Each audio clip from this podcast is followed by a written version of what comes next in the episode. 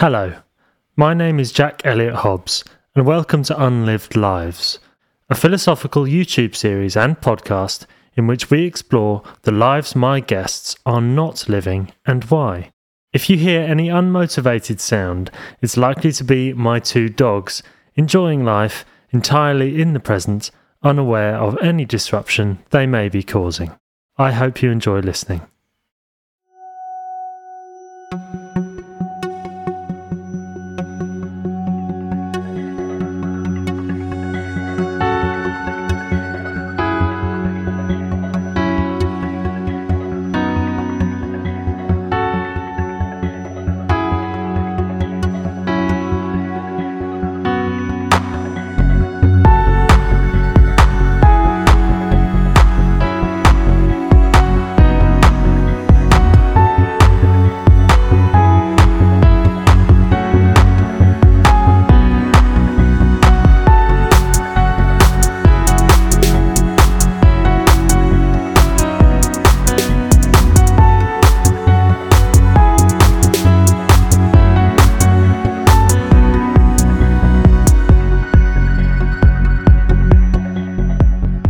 My guest in this episode grew up in Northampton with her parents and brother before moving to Hertfordshire in 2000. She has an eclectic work background and draws upon all her experience for her current job working for a local mental health charity. Outside of work, she volunteers for another charity and for her church. Mimi Hollist, welcome to Unlived Lives. Thank you for having me, Jack. Amazing to have you. Thank you so much for coming on. Which one of your jobs has had the most profound impact on you? Wow, what a way to start.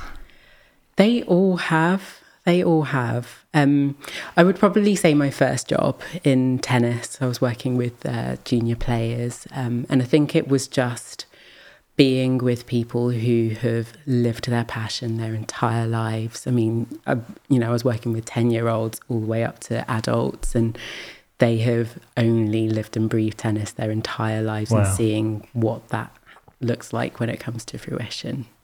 Wow. So yeah. Literally from a young age. Yeah. The youngest people I was working with were like 8-9 years old already. Wow. Dreaming of being tennis players and were at the top of their game. So. Wow. What was your role with that? So I was the performance coordinator. So would look after the junior players, like I said, organising their tournaments abroad. I would do that for the juniors, and then one particular professional tennis player from the UK as well, just organising their team as well. So, wow. Yeah. Oh, amazing. Yeah. Where do you feel most at home? With people. So it's not a place, it's with my family and with my friends. So when I am in the kitchen or around a table, it's home is definitely a sense of being amongst family for me. Amazing. Yeah. And does that evoke any particular memory at all? It does, yeah. Just warmth and... Like with my family, we laugh a lot there. I have a small nuclear family, but we're part of a bigger extended family. Mm. So just being around a big table, eating and drinking and just laughing our heads off. Lots of food. That's the main, yeah, food and laughs. That's what I like. Oh, amazing. Yeah. Oh, amazing. And why do you have the ambitions you have? Why do I have the ambitions I have? These are great questions. I would say, I think that I come from a family full of talented people and I've met a ton of talented people as well. And the ambitions come from freedom, I would say, in that I was always given the opportunity to do whatever I wanted, and given... a belief system that it would all work out in the end. So, if everything that I was doing and everything in my ambitions is a part of a bigger journey, and all of that contributes to it. So I've spoken about tennis, which is not where I saw myself working, but it has, what I've learned from there has given me skills to do what I do now. And every step of the journey has been like that. There's always been something to gain. And yeah, I would say freedom, and that there are no limitations to what I could choose to do or not do, given to me by the way I was raised, I would say. Oh, wow. In what sort of way? What specifically in how you were raised? Just that if you wanted to be an astronaut or a doctor, okay, or if you wanted to do something completely different, I think culturally. So my background is I was born and raised in the UK, but I've got Nigerian heritage, and in that culture, there are sort of very narrow paths to go down. You would be a doctor, an engineer, a lawyer, or an accountant. Those are probably the big four.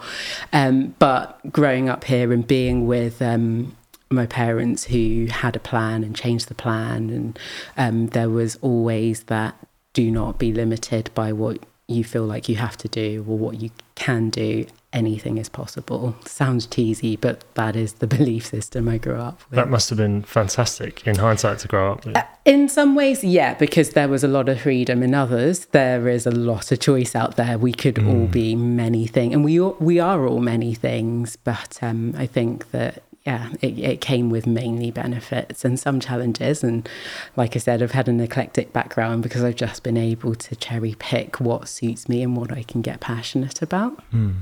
Is there a sort of antithesis to that?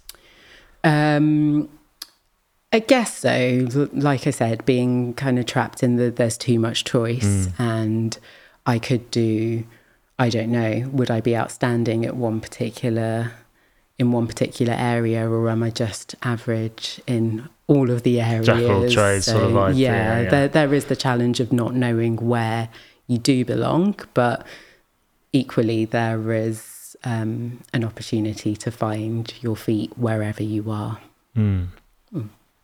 I sort of feel sometimes it's difficult now to not have foundation in work, in what you do, in that. That's what I find. What do you think? I don't think my foundation comes from work.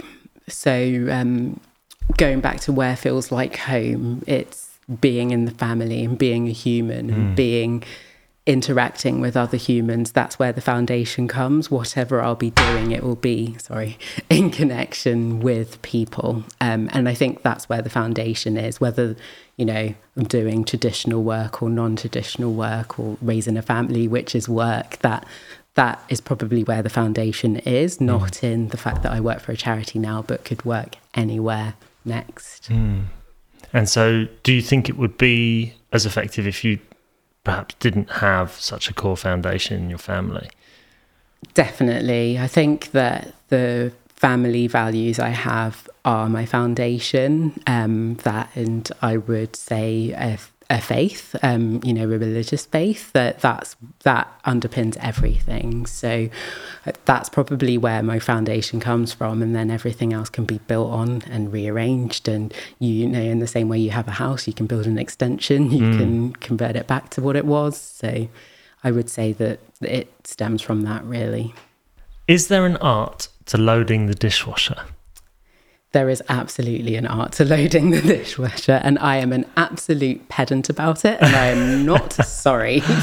So I can be really particular about how things are done, from which way you put the knives, where the big plates go, where the bowls go, and I can be a little bit compulsive about how things are done, at the same time as being able to rationalise that actually if you get there in the end, everyone's journey can be different. And I can get hung up on detail. I do know that about myself. And that has been a challenge sometimes, in that, I go for job interviews and they'll say, how does all your work background tie together? And, traditionally it's not a progression that's been step, but it is the little details that have all worked out. So, to come back round to the dishwasher, there is absolutely a way, and I will probably judge you if you don't do it my way, but if it's in my house, then I'll be loading the dishwasher. Okay. Where does that come from?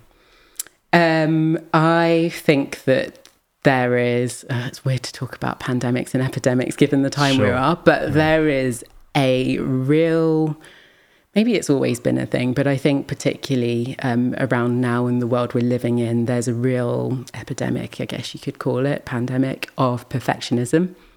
And that can be in how you do things, but probably more about how things are presented. Everything needs to look perfect. And it can be really easy to overinflate or catastrophize about how things might be if the little details aren't kind of lined up. And in the work I do now, the little details count. When all of those are lined up, everything's fine. But if one thing is out, you'd really notice it. Right. So I think it's partly to do with just me as a person being quite detail orientated, but also just living in a world where perfectionism is a real it's a real aspiration of people at the moment. And yes, again, as I say, you can subscribe to that, or you can rationalise that you don't need to subscribe to it. But I think ultimately, unconsciously, a lot of us do. And I know that I do. Where does that come from? Do you think? I mean, this is entering into a wider conversation. Yes. But a few things, really. I take pride in doing things properly.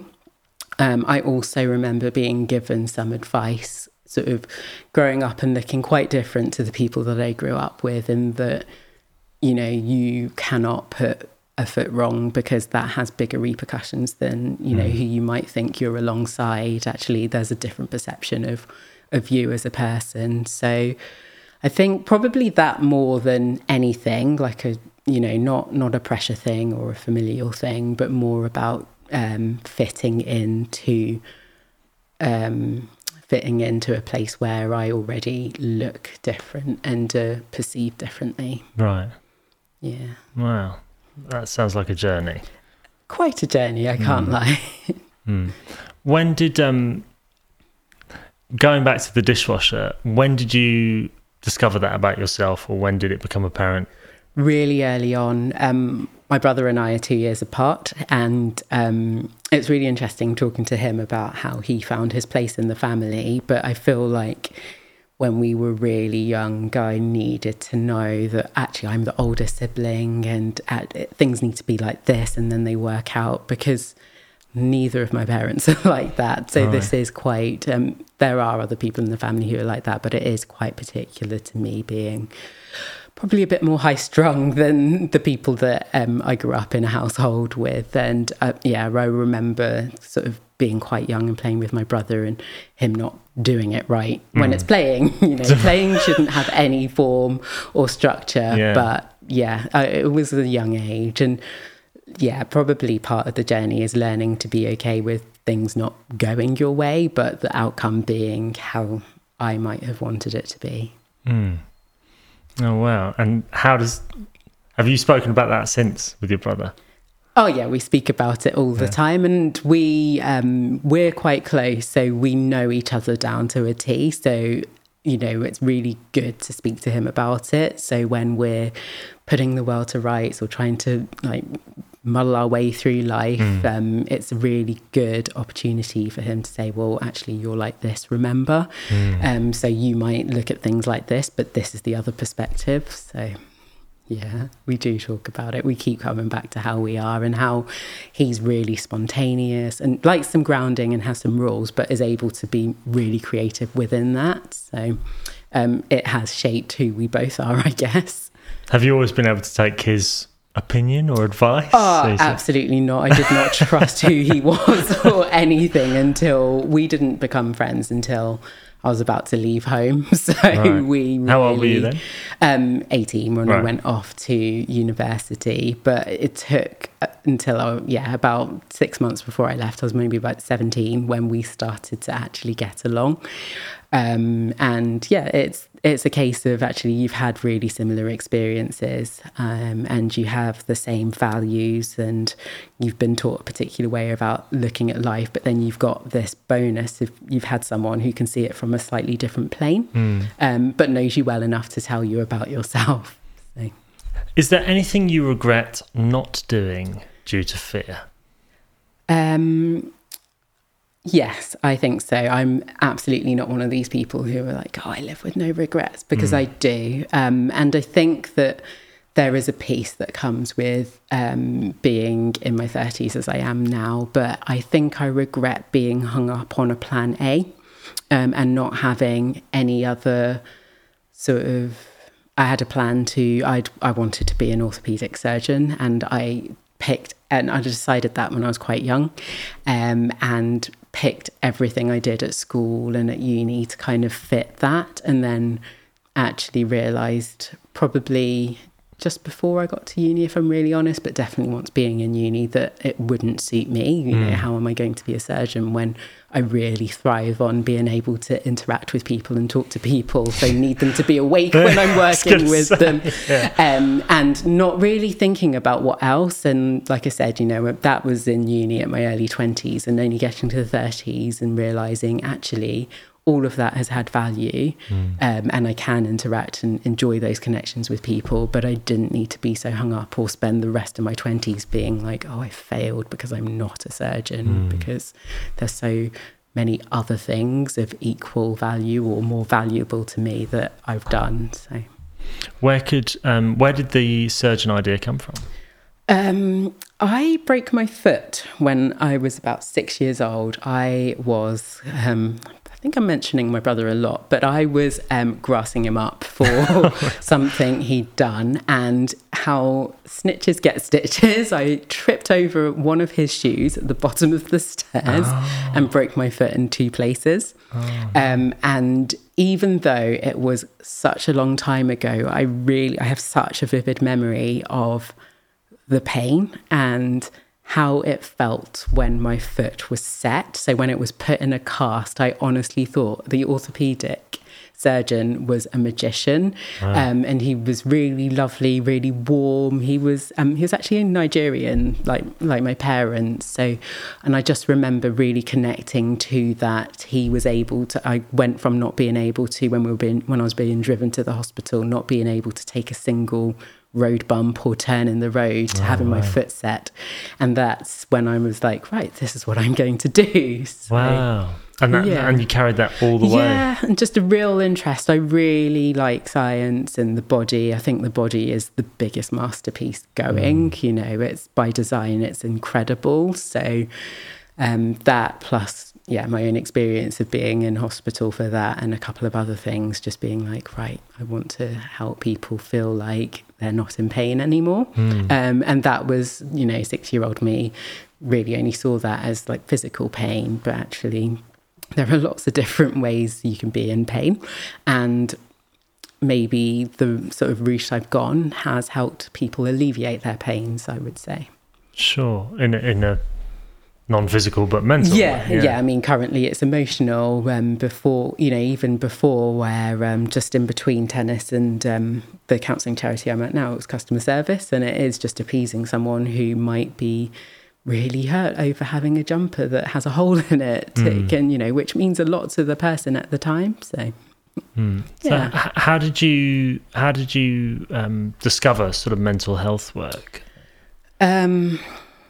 It was. So I worked in customer service, and it was really interesting. There would be people who would, just because you're a voice on the end of the phone, would kick off, and to the point where you could think, is it me? Or where I started to wonder about what was driving people to do that. What kind of days had they had? What was going on? What, you know, was it really just a hole in a jumper, or was there something more? At the time, I'd been living in London as well, and you know, the pressure of living in London, and socially and economically, and just trying to fit that all in. I really wanted to sort of lower the pace of what I was doing and be in a calmer place as well. I also had, I think, like I said before, you know, decided I wasn't going to be a surgeon, but spent a lot of time wondering about what I might do instead. So at that point, moved back to Hertfordshire, discovered counselling, and at the same time as looking for a job, found this job that wasn't in counselling, you know, and becoming a counsellor, but related to a journey into the self and finding peace from within. So that's how I came across counselling. Oh, wow. Where does your model of a normal home life come from?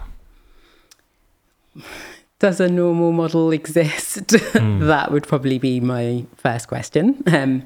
My normal model comes from all I've known. So that is, I might come back to the table analogy. So just, that everybody having a place at a table, that doesn't necessarily need to be your mum, your dad or your siblings. It can be anybody. It can be a person, or it can be a sense of being in a collective of people. I don't think that there's a normal home life. I just think that maybe I would say normal home life is the feeling of love and acceptance and belonging, rather than I had a normal household because I grew up with a dad and mum and brother. So it's more around what is present in emotions and in belonging than what the setup is. Is it better to give money to government or to charity? I get asked this a lot. It's really interesting. I spoke to someone a few months ago who was saying that charity work just subsidises the government, and the government should be responsible for what charities do. And maybe to some degree that is true. I think that people need to, if they want to give and they're in a position to give, it needs to resonate with what they believe in. Sure. So that might be the government for some people. That might be directly to the charity. That might be directly to who needs that charity. It's quite a personal decision, I would say. Yeah. And do you have a decision in that area?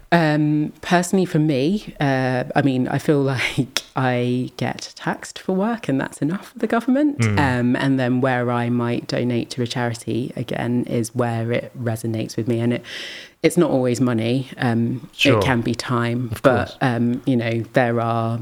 are places where your money can go quite far. And I feel like I've got the freedom to do that because tax is what it is. Whether I think it's reasonable or not is another thing, but tax is done, and then you can think about what comes next. And I feel like I've got resources to, more time, probably more than anything, but the government and its structure has allowed me to be able to work for a charity and volunteer at a charity and donate to other charities. So I don't know if you could have one without the other, really. But personally, I think my heart currently sits with charities. Not that I'm not kind of anti-establishment. Yeah, absolutely. And and I'm not about to say drop taxes or anything like that, because I think the government have a really difficult job to look after a huge group of people with lots of different needs. And I wouldn't want to do it. So rather just let them have what they need to do it. So.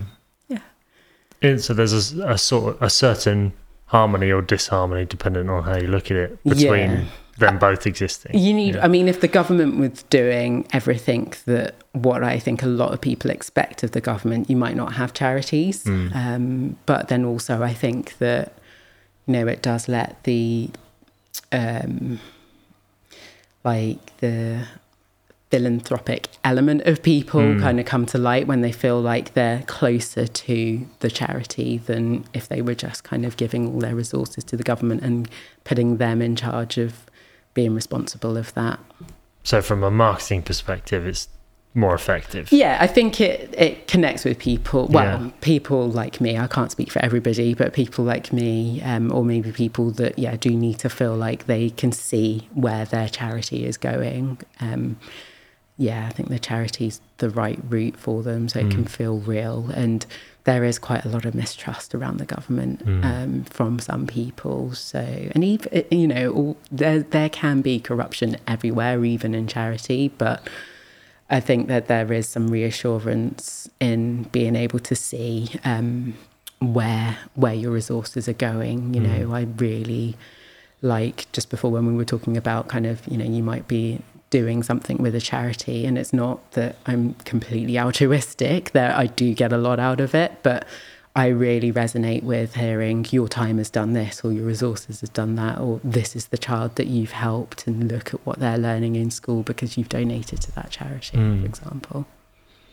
What's the kindest thing anyone's ever done for you?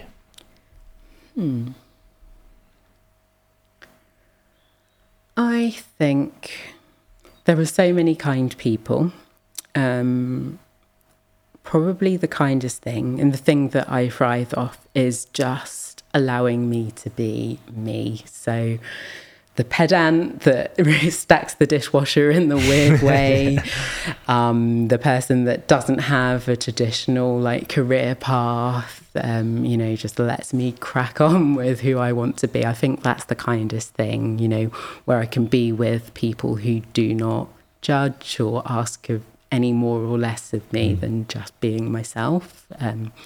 That, again, comes a lot from family, from faith, from the people I spend time with. But I think that's the biggest kindness. That's what I live from, actually. I find that really reassuring. And not everyone does that. And there are environments where you can't do that. And I think that helps us as people thrive. So if I can be afforded that, and if I can afford that to others, then that is the kindest act you can do. It doesn't cost much to allow people to just live their lives without judgment. Shame. Yeah. What's the root of all shame, do you think?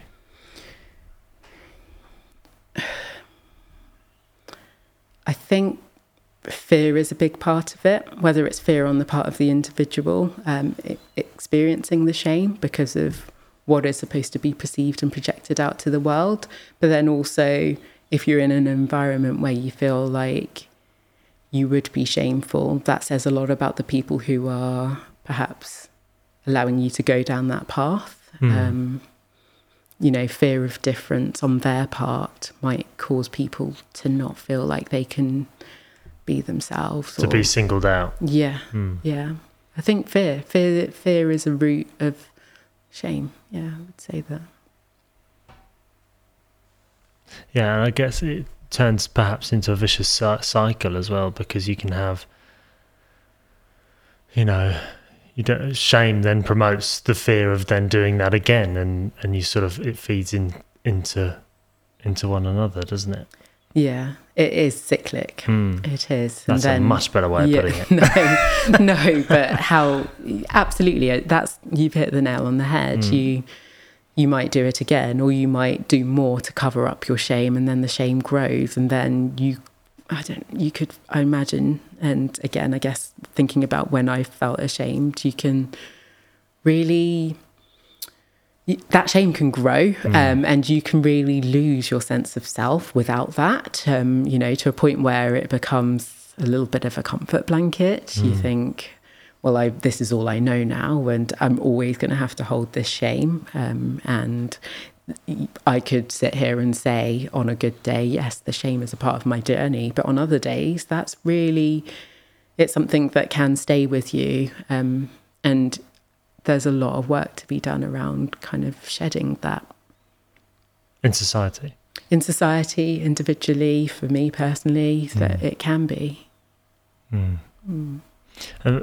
For me, in my therapy experience, it, despite, feeling like I'm much more capable and on top of life, certainly in regards to shame, it doesn't feel like it's ever truly resolved. There's always it always comes back and goes, hello, I'm still here. But it's just your ability to move through it, move past it, move with it, feel it, and then keep going. That's it. Is it to be lived with and tolerated, or is it to be shed? I mean, is it possible to be completely shed? I don't think so. I mean, we're generalising. Well, I'm generalising. Yeah. But, it's case by case, I guess. But I don't know. As I say, maybe on some days you can live through it or be above it or kind of look at it in the rearview mirror.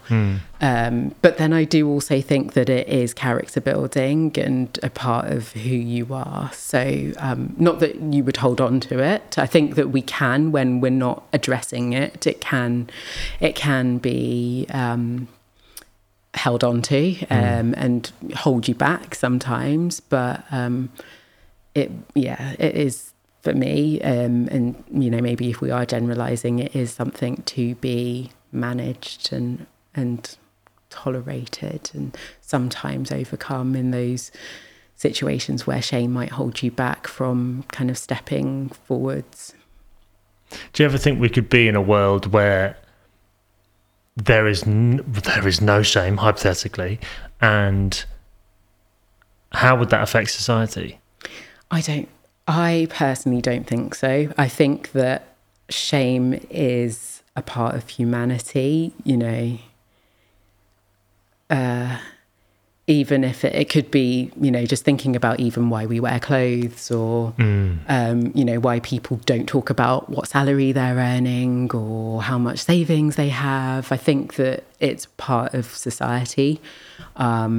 And sometimes, I mean, we spoke a bit about fear and about how fear can kind of sometimes be a fuel for people. But I think shame is just, it couldn't all be roses. And, you know, shame can demonstrate your resilience. And I think society has to be resilient. And there are things in history that have happened in society that we shouldn't forget and we should feel shameful about and have to hold that to be able to make better decisions in the future. Lessons to be learned from it. Always. And yeah, going forward. And you touched on briefly the idea of people being ashamed to tell people how much they earn.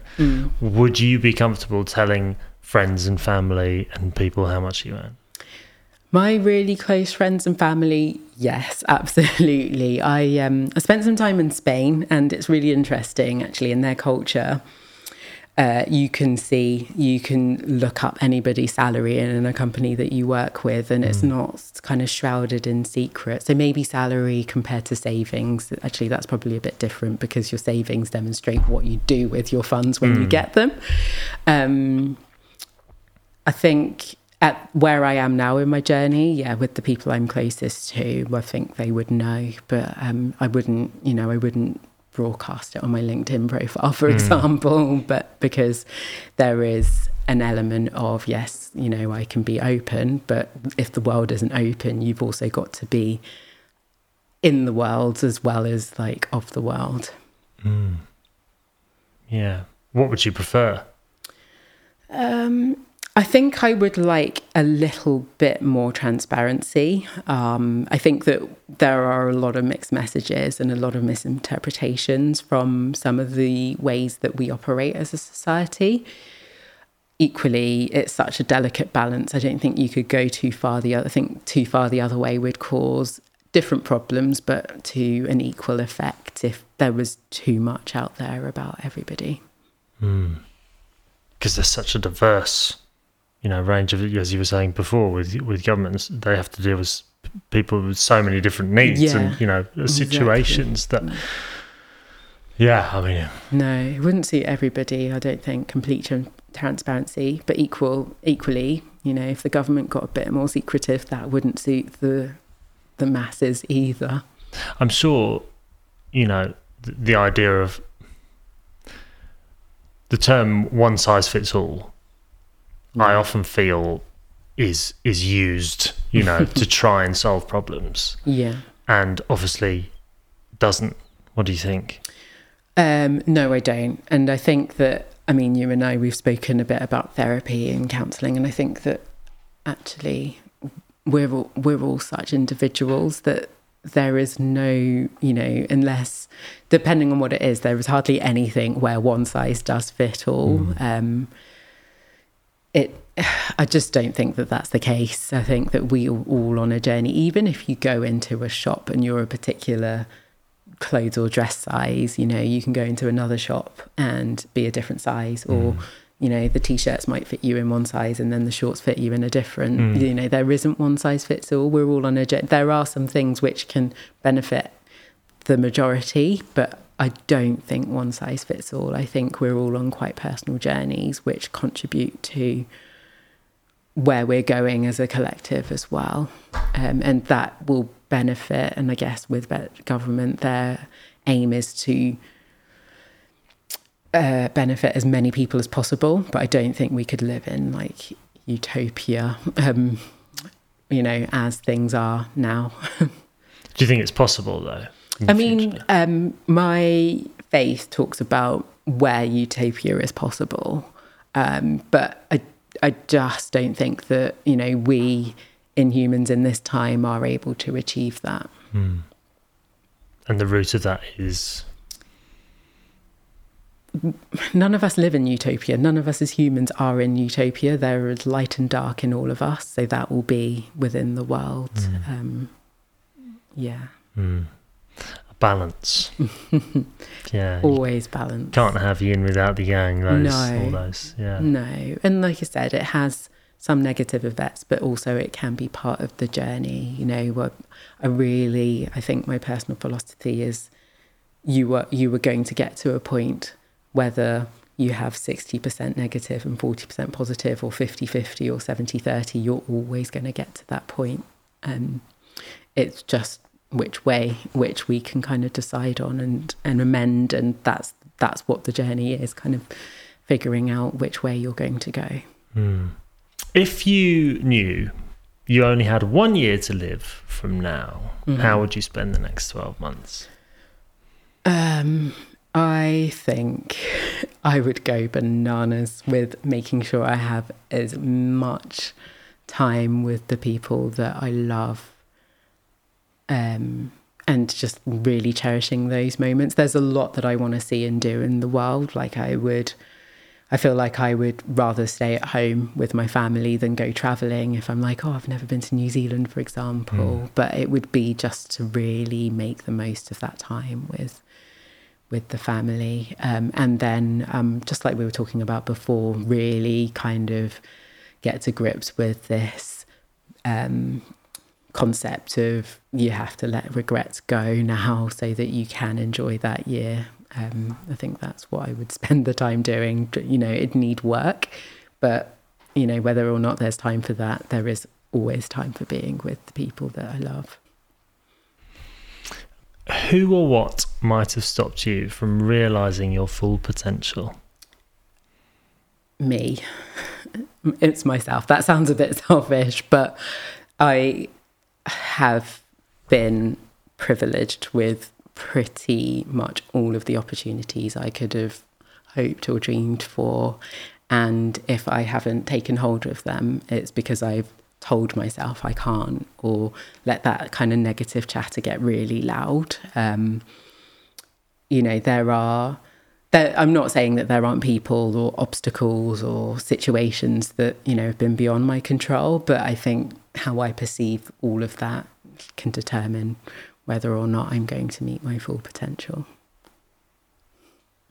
Mimi Hollist, thank you so much for coming on the programme. I really appreciate it. Thank you, Jack. It's been a pleasure. Amazing. If you enjoyed this exploration into Mimi's unlived life, please make sure to give this video a thumbs up and subscribe to the YouTube channel for a new episode every Wednesday. Did you gain something from this episode? Let me know in the comments section. I hope you enjoyed watching.